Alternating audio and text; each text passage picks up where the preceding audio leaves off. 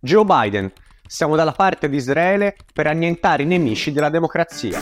Ci risiamo, il copione è sempre lo stesso. Un giorno ci svegliamo, scopriamo che dei cattivi hanno attaccato in maniera del tutto ingiustificata il mondo libero, viene dichiarata l'impossibilità di avviare trattative in quanto ad essere in gioco sarebbero i valori dell'Occidente e della democrazia, e infine assistiamo gaudenti alla distruzione totale dell'avversario. La fase storica che stiamo vivendo è caratterizzata da una profonda crisi, forse terminale, dell'impero americano. Ma con l'indebolirsi della presa USA sul mondo, i processi di controllo sull'informazione hanno subito un'accelerazione e la propaganda si fa sempre più capillare e stringente. Negli ultimi anni, in caso di conflitto tra l'Occidente americano e i suoi nemici, sono emerse in particolare due tecniche fondamentali di manipolazione mediatica. La prima è la censura qualificata, fondata sul controllo e sulla selezione dei flussi di opinione pubblica. La seconda è quella che con il filosofo tedesco Leo Strauss possiamo chiamare la reductio ad Hitlerum. Tutti i nemici politici occidentali vengono identificati come nuovi Hitler, in modo da squalificarli ontologicamente, impedire ogni forma di trattativa e giustificare preventivamente ogni crimine e mezzo di distruzione che verrà perpetrato nei loro confronti.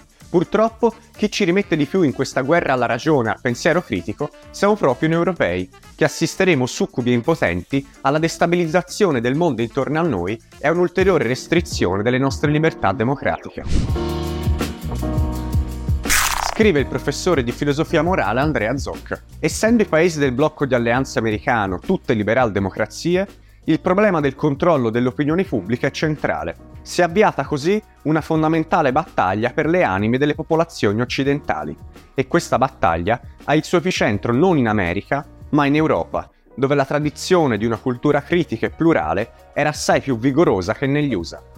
Naturalmente, questa battaglia non avviene più attraverso i metodi di eliminazione fisica o di censura sistematica visti un secolo fa Oggi infatti si possono tranquillamente manipolare e filtrare selettivamente le informazioni per il tempo necessario a creare un certo effetto irreversibile. Per comprendere come funziona questo processo, possiamo tranquillamente guardare a quanto successo in Italia durante queste due settimane di guerra calda della lotta d'indipendenza palestinese. Sono state demonizzate e accusate di connivenza con il terrorismo tutte le manifestazioni pro-Palestina. La trasmissione di Fabio Fazio, punto di riferimento dei progrediti italiani, ha deciso di non ospitare più Patrick Zaki dopo che questo aveva espresso la sua pessima opinione sul governo israeliano. L'ebreo Monio Badia, da sempre critico con le politiche imperialiste israeliane, è stato praticamente accusato di antisemitismo e invitato a lasciare il posto di direttore del teatro comunale di Ferrara.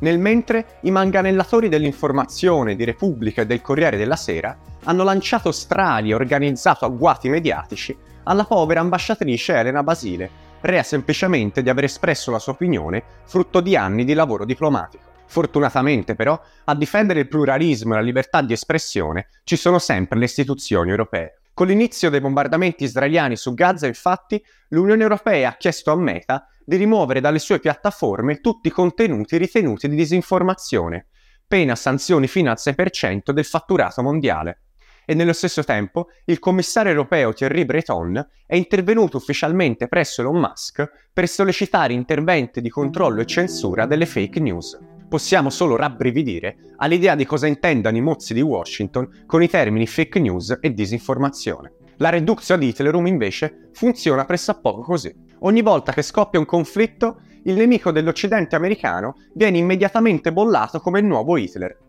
e da semplice antagonista degli interessi strategici americani si trasforma in minaccia esistenziale per la democrazia e i valori dell'Occidente. L'abbiamo visto con Milosevic, Saddam Hussein, Putin e adesso con Hamas, definita organizzazione terroristica e paragonata a più riprese ai nazisti. È quanto emerge esemplarmente dall'articolo di Roger Abravanel pubblicato in questi giorni sul Corriere. Non si tratta, scrive, di una lotta politica per liberare un paese occupato, ma di una lotta contro la civiltà occidentale. E Israele è solo il primo passo di questa lotta. I terroristi non gridavano morte a Israele, ma morte agli ebrei di tutto il mondo. E il passo successivo è già in atto. Portare il califfato ovunque, anche in quell'Europa cristiana, che però continua a finanziare Hamas ISIS, illudendosi che questi fondi arrivino alla popolazione palestinese. E gli attentati terroristici in Francia e in Belgio di questi giorni sono una prova che la guerra non è contro gli israeliani e gli ebrei, ma contro il mondo occidentale.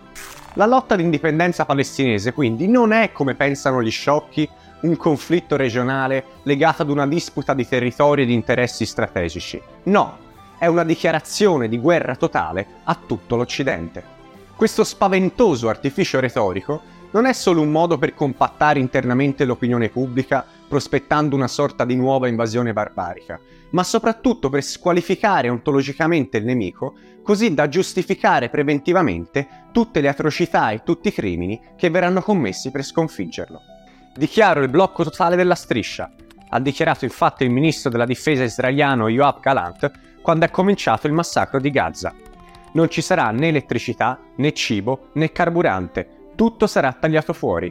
Siamo in guerra con dei subumani e agiamo di conseguenza. Ci stanno dicendo, visto che non abbiamo a che fare con degli uomini, ma con dei subumani neonazisti odiatori del bene e dell'umanità, allora tutto è lecito e tutte le morti che faremo in questa guerra saranno giustificate, come giustificati furono durante la seconda guerra mondiale la distruzione di Dresda e le due bombe atomiche americane sganciate sui civili giapponesi. È sostanzialmente questo il ragionamento anche del giornalista del Corriere Jacopo Jacoboni, che in un tweet del 10 ottobre, esprimendosi sul massacro di Gaza, dimostra una straordinaria padronanza della reductio ad Hitlerum. Era giusto colpire di fatto tutti i tedeschi per colpa dei crimini commessi dalla cricca nazista? si chiede Jacoboni. Certamente no, ma, nelle fasi finali della guerra, questa distinzione finì per sfumare perché bisognava distruggere i nazisti e impedire che continuassero a fare del male all'umanità.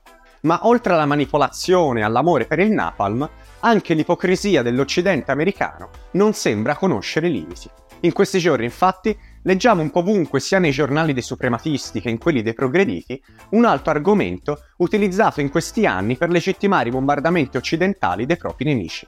Il benessere futuro dei palestinesi di Gaza scrive sempre l'oplita della libertà Roger Abravanel sul Corriere, dipende dall'annientamento di Hamas da parte di Israele e coloro ai quali esso sta a cuore debbono appoggiarlo.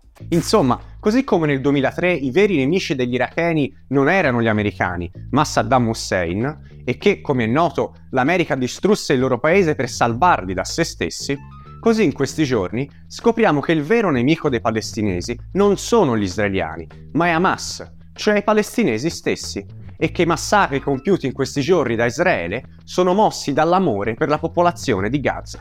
Come diceva Gaber, infatti, l'Occidente americano non fa mai la guerra per prendere, ma solo per dare, perché è generoso. E se anche tu ti auguri che l'Italia e l'Europa possano prima o poi uscire da questo sonno della ragione e ricominciare a rispettare la propria storia e i propri principi, aiutaci a costruire un media libero e indipendente che contrasti la propaganda. Aderisci alla campagna di sottoscrizione di Ottolina TV su PayPal o GoFundMe. E chi non aderisce è Jacopo Jacoboni. Ottolina TV, comunque vada, sarà successo.